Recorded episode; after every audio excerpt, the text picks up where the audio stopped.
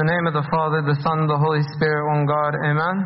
Today is the first Sunday of Tuba, and the Gospel today was from Matthew chapter 2. And in the Gospel of today, an angel of the Lord, he appears to St. Joseph in a dream and tells him, Arise, take the young child, his mother, flee to Egypt, and stay there until I bring you word, for Herod will seek the young child to destroy him.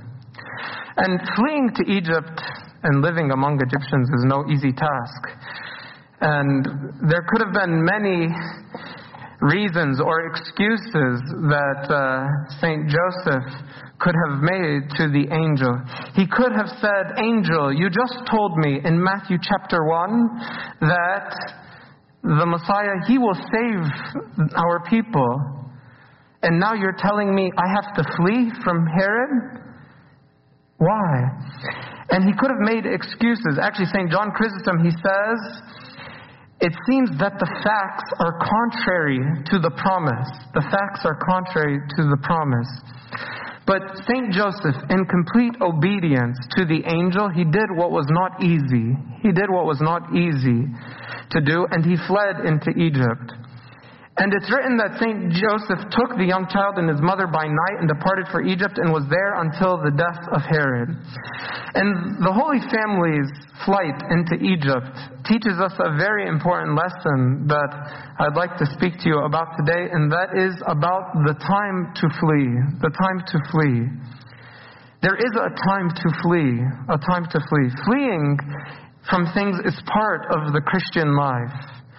And we flee not from weakness or cowardice, but actually it takes great strength to flee. It takes great strength to flee. It takes great resolve and great purpose to flee. Our Lord Jesus Christ fled as a baby from this tyrant king. And the Lord fled actually on several occasions throughout the, the gospel. He fled in John chapter 6. It says, Therefore, when Jesus perceived that they were about to come and take him by force to make him king, he departed again into the mountain by himself alone. And St. Paul, many times in his preaching, it's written that he fled.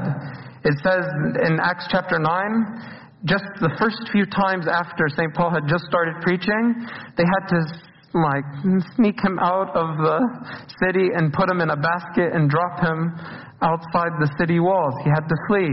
Another time when he was preaching to the Thessalonians, he had to flee also by night and to, to live as a fugitive.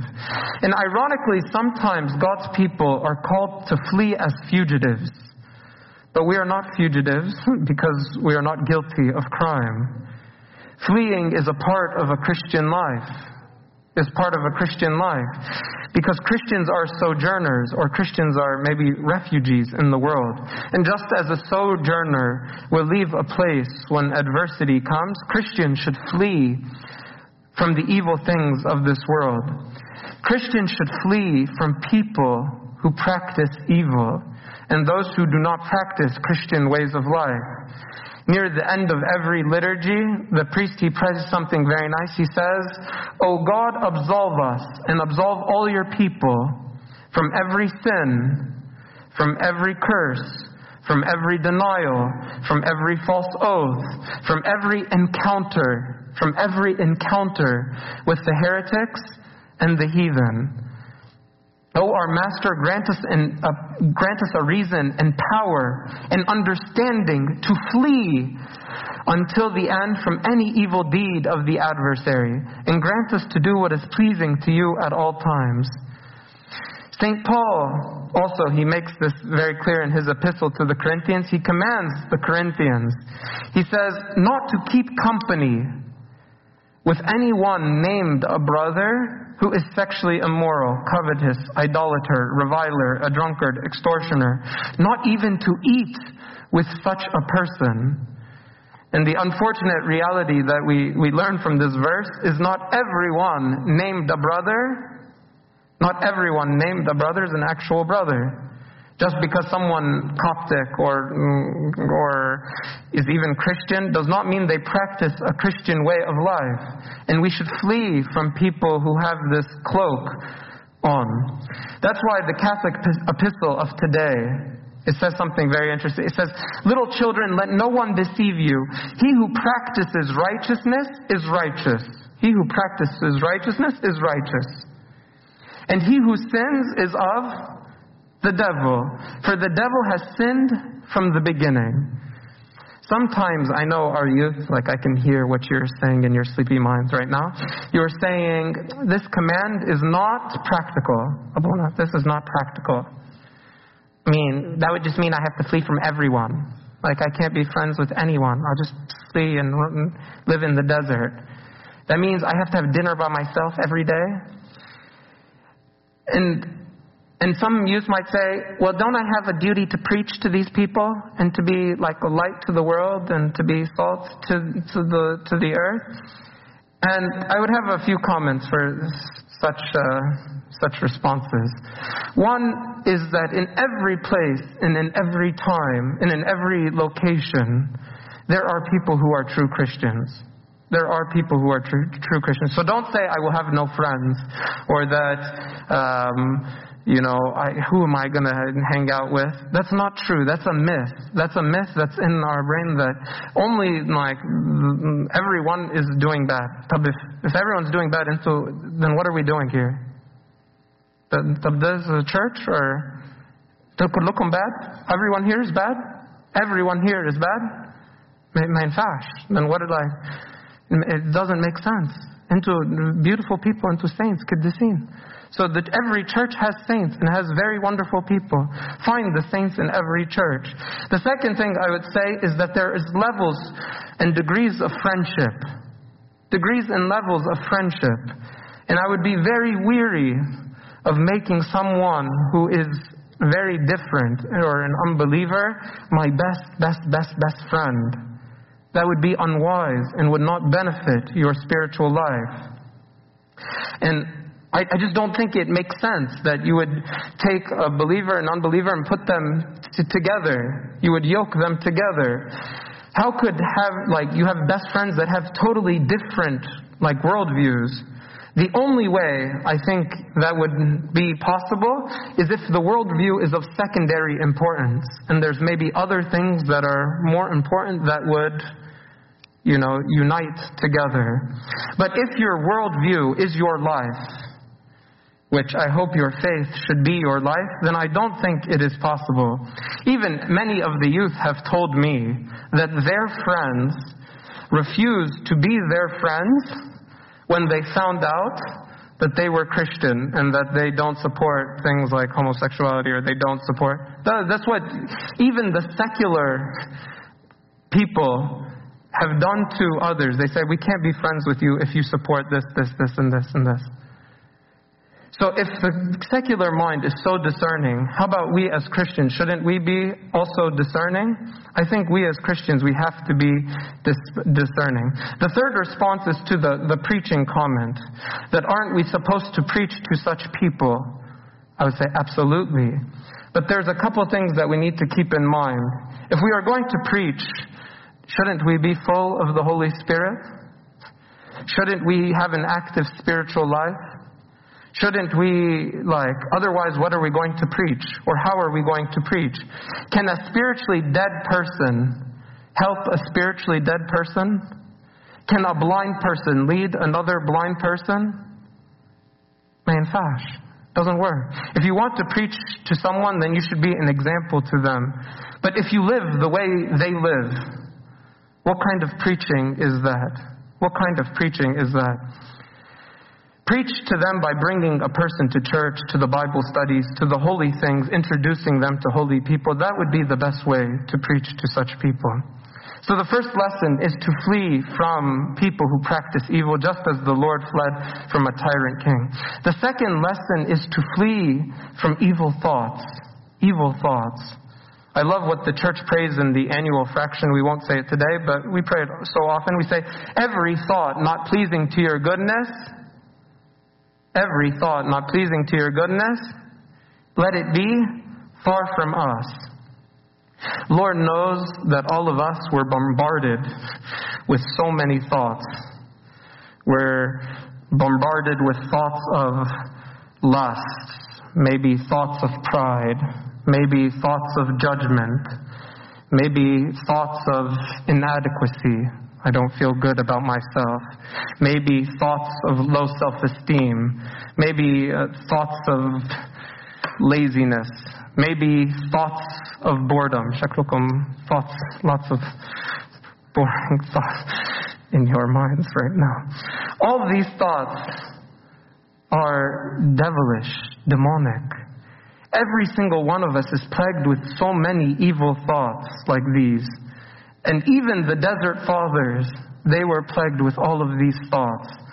I love what St. John the Short said. He says, I am like a man sitting under a great tree who sees wild beasts and snakes coming against him in great numbers.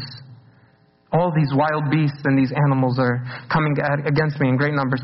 And when I cannot withstand them any longer, I run up a tree and are and is saved. It is just the same with me. I sit in my cell and I'm aware of all the evil thoughts coming against me. And when I have no more strength against them, I take refuge in God by prayer and I am saved from the enemy. I'm saved from the enemy. The problem with evil thoughts is that if we don't flee evil thoughts, the evil thought starts to grow. It grows into a bigger thought, like a snowball. It just starts to grow into a bigger and bigger thought, a bigger idea. And even worse, then the evil thought manifests itself in evil action. Every evil action begins with a thought. I was thinking about Herod, uh, this king. How did he become so evil that he's going to, he wants to slaughter all these children? How? How does someone become so evil? Just so many evil thoughts. And then he even slaughtered his own family. This was an evil, evil man. How? How does one become so evil? Just so many evil thoughts playing, playing, playing in his mind that aren't controlled. Take, for example, the thought of lust. Lust, thoughts of lust, they evolve into evil actions like viewing pornography or fornication. Thoughts of envy and pride evolve into actions of slander or murder. Thoughts of inadequacy and low self esteem evolve into like a semi permanent depressive state, which then can lead a person to, to self harm. All of these start with thoughts. The longer evil thoughts reside in our hearts, the harder our thoughts, our hearts become. And that's why it's so important, so, so important not to let the bad thoughts reside in our mind. We have to cast them out. Another reason bad thoughts are so troubling is that not only do they evolve into bigger evil things, but evil thoughts have a way, this is really dangerous, of replacing and choking good memories or good thoughts.